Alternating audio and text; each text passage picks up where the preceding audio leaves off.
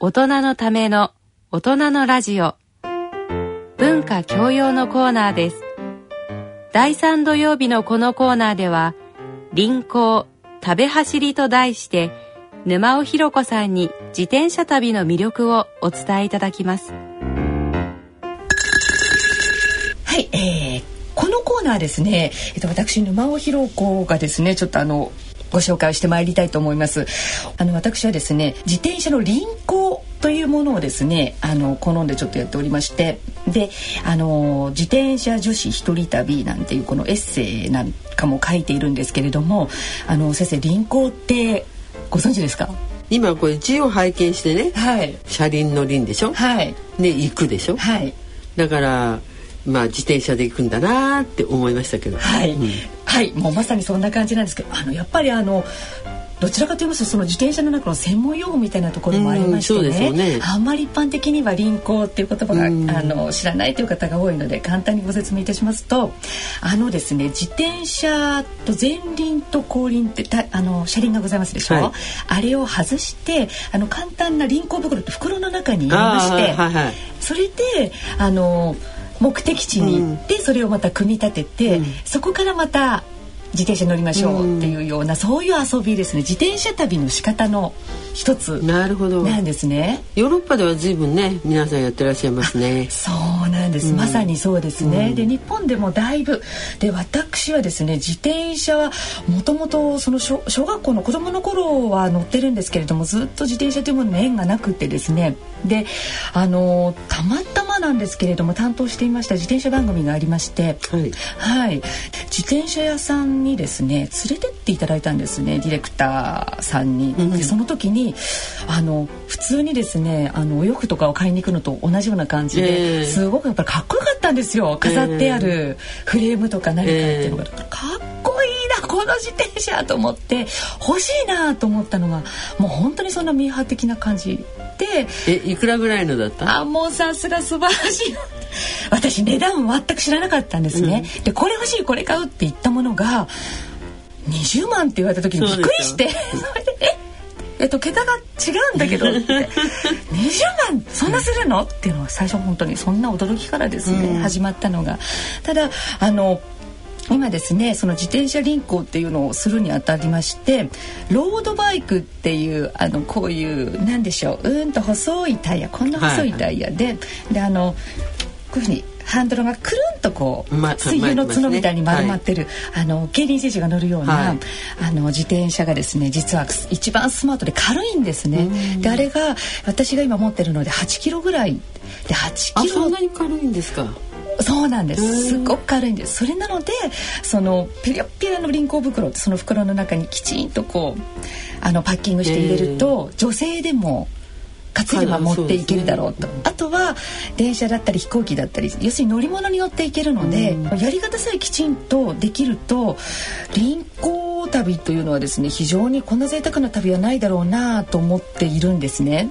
で、なんでかって言いますと、大抵旅行に行ったりするときに観光パンフレットがあり、はいそしてあのスケジュールが決まってますよね、何時集合何時に、えええー、とどこに行きましょうとかっていうのが。で自転車はですねなんだろうここ面白いなと思ったところに寄り道をしてみる、うん。その寄り道が実は一番面白い。でそうでしょうね。はい、そのスケジューリングを全くもって自分でできると。というところが、あの一番こんな贅沢な遊びはないんだろうなと思ったのがそこなんですね。で、例えばあれでしょ、はい、うんこれは日本だけじゃないんだけれども、ええあの公共交通機関をか、ね、はい。使って旅をしようと思うと、はい、時間に迫られる場合もあるけど、ええ。あの特に田舎の方に行くと、ええ。なかなかで列車とか来なかったりして、はい、で暇ができちゃったりもするで、だけど じゃあっていうんでタクシーだの？はい。あ、あいうねなんか公共じゃない交通機関使うとすごいお金かかるしえ、はい、でまあタクシーの場合は行きたいところへ行けるけれど、はい。そういう点ではまあ漕ぐっていうことが大変かもしれないけど、ええ。自転車の場合には、はい。本当にねその8キロを担ぐという労力を使ったら、あとはそのお金もいらないし、はい。経済的にもいいですよね。そうなんですでなおかつあの旅に出るような場所って空気もいいだろうし、はい。景色もいいだろうし、はい最高ですよね。そうなんです。でしかもそれをねあの人様から言われてここいいよここいいよっていうよりも自分で、あ素敵じゃないここっていうところの発見があるんですね。ええでそれがあの自転車のスピード感が一番それができると。うんあの車だとタクシーでも行けるんですけどもヒュンって通り過ぎるものが見たもの忘れちゃいますよね。そうなんです。車のスピードだと。そうなんです、うんそれとあの自転車のスピードが大体ですねで私なんかが漕いで20キロからうんと速くて30キロ40キロぐらいなんですけれどもそうすると目につくものっていうのがちょうどこう分かるうん。スピードなんですよねそれとあの風の吹き抜ける感じっていうのがですねあこの空気とこの匂いとこのスピードとこの目で見見て発見ができるっていうことがこれが非常に私の中ではでましてあのやっぱりテレビやラジオの仕事をしてますとそれこそ何秒単位ですとかあと何フレですとかねその時間時間にやっぱり大人になって働くと時間でどうしても動くじゃないですか。ええでこれがあの一番最初のじゃあ例えば目的地だけとか泊まるところだけ決めていけば、あとはその中で自分でこの時間というものをあの作っていくことができるっていうのがすごく面白いなというふうに思っておりまして、えー、とそのように遊んでおります。はい、それでですね、あのーその輪行というものについて私がちょっとそのエッセイを書きました。先ほど話したんですけど自転車女子一人旅っていうのの中からですねりがとうございます。あのツーリンコってツーリングと輪行っていうのを一緒にしたツーリンコっていうあのちょっとペンネームで書いております。はい。なのでちょっと輪行っていうふうに言わせていただく。はい。リンコが初めて自転車に触れたのは、小学校1年生の時でした。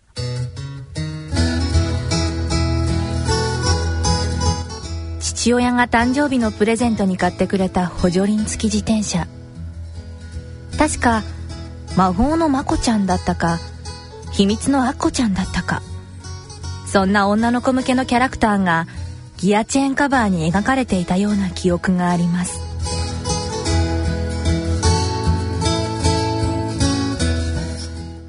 近くの小学校の校庭で父親と一緒に1時間も練習しているうちにすぐに補助輪は外れその瞬間に世界は急速に広がっていきました。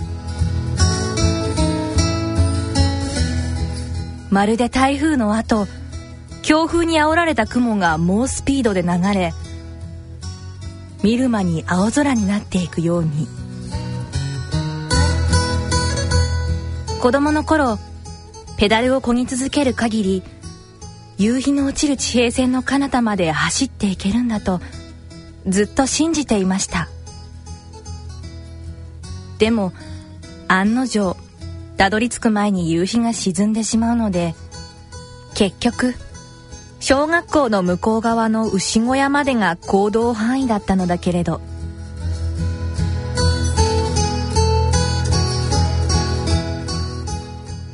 それから中学高校とバス通学になり上京してからは花の女子大生ブームの波に乗っかってテレビ業界に入ってからは仕事に追われ。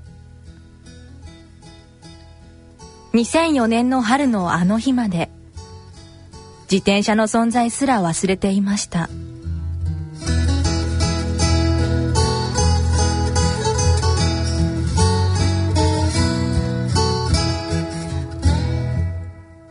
というのがまあ自転車に乗り始めたというえっ、とプロローグの部分で素敵な文章ですね。なんか あのお子さんの頃のねはい。イメージがなんか頭の中に映像で浮かびますよね。あ、もうありがとうございえます。牛小屋があるような学校だったんですか？そうです。栃木県の宇都宮市の一番北のもう本当にのどかな田ええ園地帯です。いいとこだったんですね。とてもはい。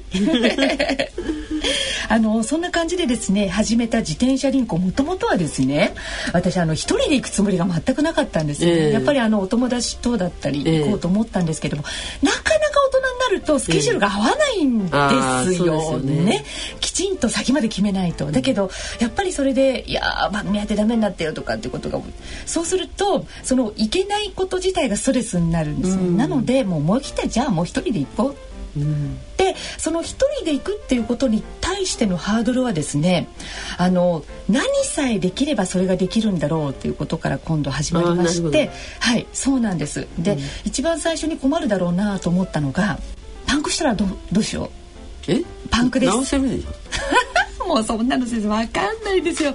本当にやったことないからだからあそうもうそういうことからですよ。でそれこそ今度はチェーンとか外れたらどうやって治るのかもうそんな段階から始まるので、うん、じゃあいいやってそれをちゃんとあの分かればいいんだな、うん、であのメカニック的なことは自転車専門店に教えてもらおう、うん、あとは大人なんだからまあなんとかなるだろうみたいなところもあるんですけれども、なわけで勢いで最初に行ったのが石垣島なんですね。出会山諸島ってところでもともとあの一番日本のえっ、ー、とですね与那国八重山の中でも与那国島がですね最西端の人が住んでいる中で最西端の島というふうにね、ね、言われていたの。でまずそこに行ってみようって一番最初に思ったんです、うん、そこが始まりでえっ、ー、とそんなところもちょっと読んでみますね、はい、どうぞ。はい。行きましょう。ありがとうございます日本の一番端っこを走ってみたい。ずっと抱いていたその思いを実現できる機会がとうとうやってきた。担当しているレギュラー番組が年末年始休みになり、特番のナレーション撮りを前後で調整すれば、8日間休みが取れることが分かったのである。この機会を逃すと、次がいつ訪れるかフリーで仕事をしている身にそれは降って湧いたチャンスだった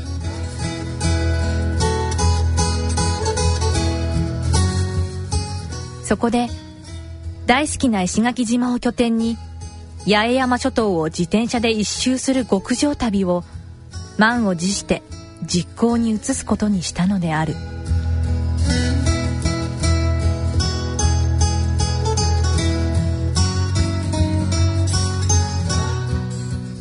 日本の一番端っこを走ってみたい。ずっと抱いていたその思いを実現できる機会がとうとうやってきた。担当しているレギュラー番組が年末年始休みになり、特番のナレーション撮りを前後で調整すれば、8日間休みが取れることが分かったのである。この機会を逃すと、次がいつ訪れるか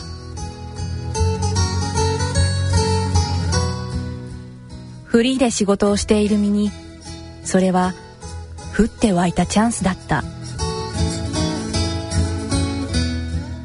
そこで大好きな石垣島を拠点に八重山諸島を自転車で一周する極上旅を満を持して実行に移すことにしたのである。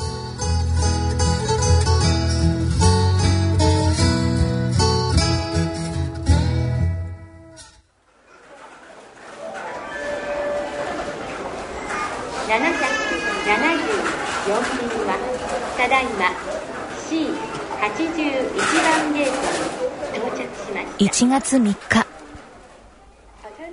早朝の羽田空港はお正月の雰囲気が漂っていた。帰省ラッシュは明日から始まるらしく空港内はのんびりしている。JAL の手荷物カウンターの女性はリンコの輪行袋を慎重に扱ってくれた。向きはどのようにいたしましょうか？もちろんエンド金具が下になるように。つまりこのままの状態でお願いします。と伝えた。横にする時もあるかもしれませんが構いませんか？できればそれはあまりしてほしくありません。と言うと、うなずきながら一枚の書類を差し出した。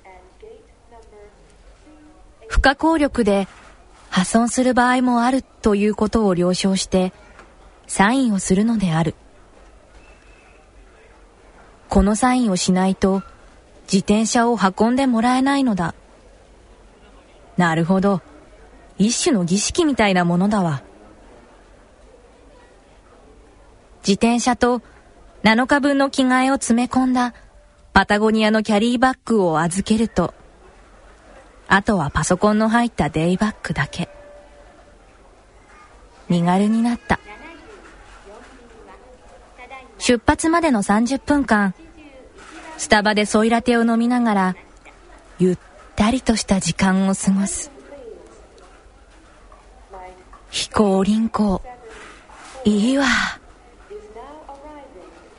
すでに極上旅の予感。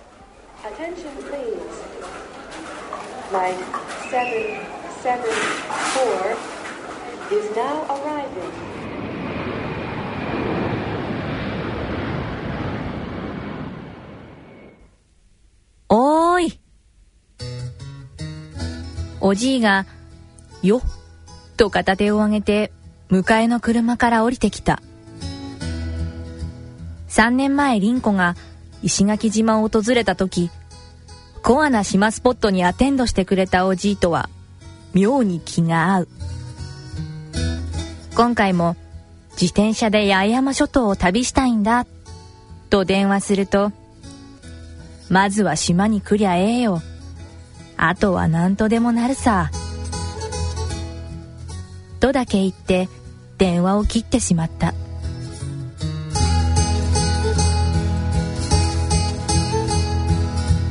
こんなところが相当気が合うのだ。おじいは赤レンガの古びた民家の前で車を止めた。お腹空いとるだろう。おせち食べるか笑いながら言った。南国の島とおせちという言葉がミスマッチすぎて変な気持ちになったが、何しろお腹が空いていたので、いただきます。と即座に返事した。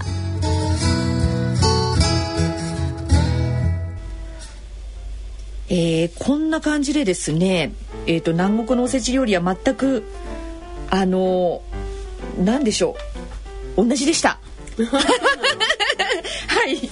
でも沖縄県って結構甘くないですか、味はちょっと甘かったですね、ねうん、はい。でもあの全く違うのかなと思ったら慣れ親しんだ親しんでいるえーと、栗きんとんですとかなんでしょう？あとねああいったものがですね普通にこう、出してくれたのであ同じみたいな感じちょっとありましたけどねはい。でもねあの魚なんかでもいいのがあるから。はい。伊勢海老みたいな青青い伊勢海老とかあるしね。驚きますね、うん、そうですね。ああいうのは乗っかってなかったですか？ありました っていうのは普通じゃないんじゃない？あそうですね、うん、そういう意味ではそうですね。かなり豪華ですよね。はい豪華版で、えー、はいそんな感じですね。そしてそこから実は与那国にあの石垣から与那国にまた飛ぶんですけれども、うん、えっ、とこの続きはですね次回12月15日にお届けします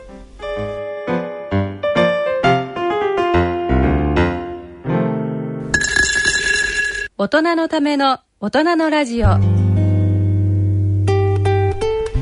ー、今回の大人のラジオ、えー、先生いかがでしたでしょうか？いや骨粗しょう症はためになりましたね。本当ですね。はい、えー、ということで、えー、番組ではですね疑問質問ご意見ご感想お待ちしております。